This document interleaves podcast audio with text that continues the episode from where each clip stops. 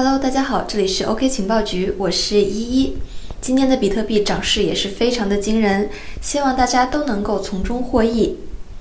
那么我们今天的题目是人们对比特币常见的5大见解，看看你中招了几个。俗话说知己知彼才能百战不殆，误解往往会让人错过最佳时机。比如说也许你听说比特币的名字并没有那么晚，但是你对它仍然持有怀疑态度，直到你想要开始购买，可是当时比特币的价格早就已经水涨船高，再也不比当初。我们今天就来看一看有哪些观念是关于比特币的误解，数一数你中招了几个。第一个，比特币是泡沫，上来就放大，看你怕不怕。首先要辩驳的就是这一点，也是很多人到现在为止都争论不休的地方。我们都知道比特币的总量恒定，可是从经济学的角度来讲，比特币就好像基于市场的所有的货币商品一样，存在着溢价情况。这个词通常用来形容股票，指的是买卖的价格超过了名目价值或者是面值，也就是说减掉了各种手续费等费用之后，还是存在有钱。人们经常会把比特币跟股票进行对比，而对于比特币来说，目前由于我们还没有看到比特币的具体应用，比如说作为支付手段进行流通，因此对比特币的定价，很多人都持有怀疑的态度，认为它本身的价值并不能够匹配它被炒作的价格，而溢价就是它的经济学表现。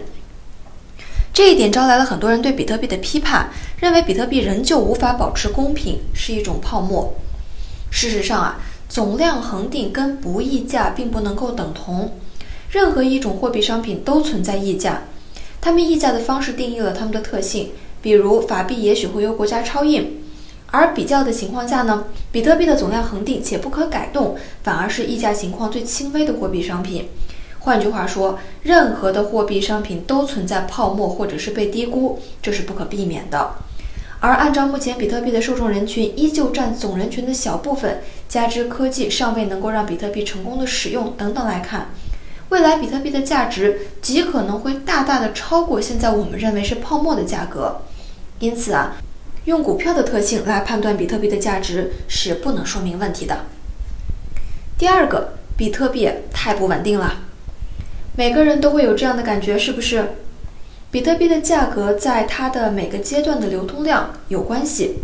比特币诞生的最初几年就好像是一个1元股票，任何一个稍微大一点的买家，比如说文克莱沃斯兄弟，也就是 USDT 的母公司创始人，都可以把它的价格一次性就拉很高。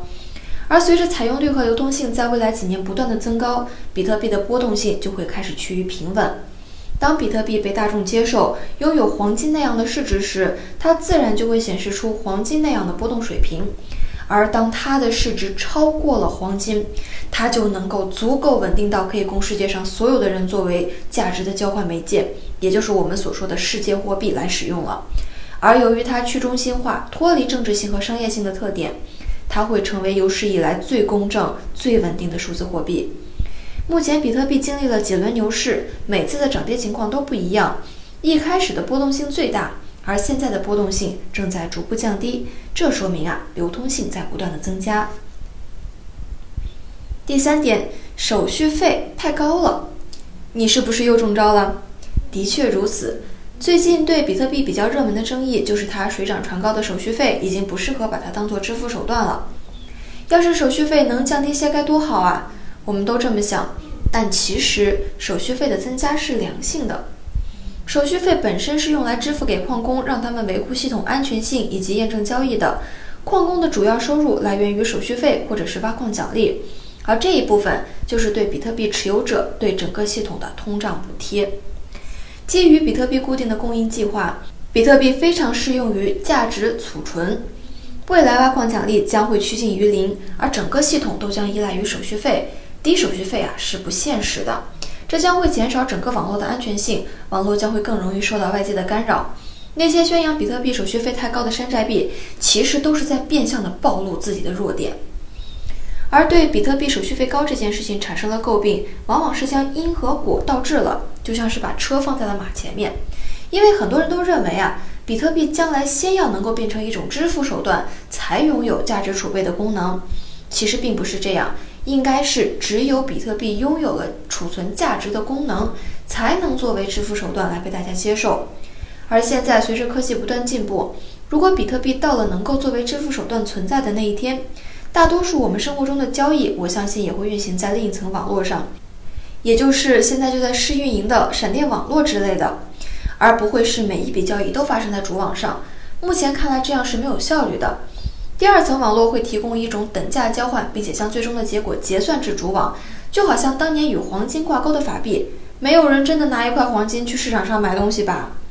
而这种低成本的转移比特币的方式，依旧将会依赖于主网的结算，也不会有任何第三方的干涉，能够达到比特币想要的公平。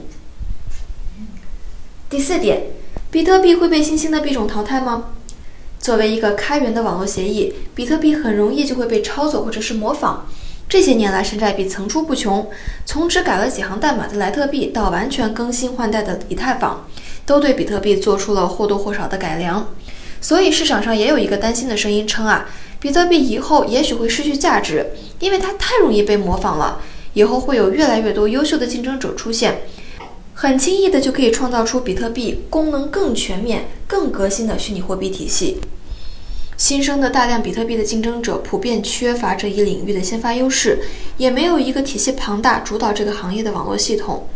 这个网络系统非常的重要，而且已经被比特币所占据了。现在人们也许不知道虚拟货币，但是一定听说过比特币的名号，这就是它的网络效应。比特币的网络效应包括其市场的流动性、拥有它的人数，还有维护和改进它的开发者社区，还有它的知名度。网络效应能够使越来越多的人进入币市的时候选择比特币，币种在整个市场的流动性也会越来越高，而不是被分流。拥有比特币的人、社区和开发者们也会不断的提高它的软件性能，增加它的影响力。而对于大型的投资者来说，包括国家、还有政府机构等等，他们寻求一种流动性比较高的市场，力求他们大量的资金进进出出，却不会对价格造成什么影响。它具有影响力，开发者的社群才会源源不断的增加优秀的人才，而那些竞争者的名字，只有在比特币的背景下才会被提到。就好像说啊，你知道那个啥啥币吗？不知道啊，那是什么呀？就好像是比特币呀，跟那个一样是数字货币。哦，比特币我知道，大概就是这样了。第五点，分叉币会对比特币有不好的影响？当然不是了。我们都知道，自2017年起，分叉币就越来越变得流行，好像是人人都可以分叉，币币都可以分叉。其实说白了，也就是从之前的 copy 白皮书、copy 代码，变成了 copy 整条链，包括这条链从前的交易数据。通过这样方法形成新网络的好处就是，新的币解决了让大家重新接受它的问题，因为一旦发生了分叉，它的 token 也会被分派给旧链的用户。比特币现金算是目前为止最成功的分叉币了。在此之前，拥有比特币的用户在分叉之后将会持有两种币。新币的社区不断的重复给大众洗脑，试图通过分叉后的币才是真正的比特币这一言论来获得比特币的影响力。当然，这些尝试都失败了，它们就反映在分叉后两个币种的市场资本当中，它们的市值到头来也不是一个量级。对于比特币来说，分叉与否对它并无太大影响。除非是能够在市场资本的角度超过比特币，否则任何一个币种都不能说自己才是真的比特币。我们也可以从比特币和以太坊网络中发生的事情找到一条重要的规则，就是头部效应。绝大多数的市值还是会集中在一个币种身上，它往往就是那个开发者社区最先进、最活跃的那一个。尽管比特币目前为大多数人视为金融衍生品，但是它必须要依旧基于互联网存在，维护对它来说至关重要。而那些山寨币尽管能够复制它的历史交易，也可以复制它的底层代码，却无法复制它的开发者社区。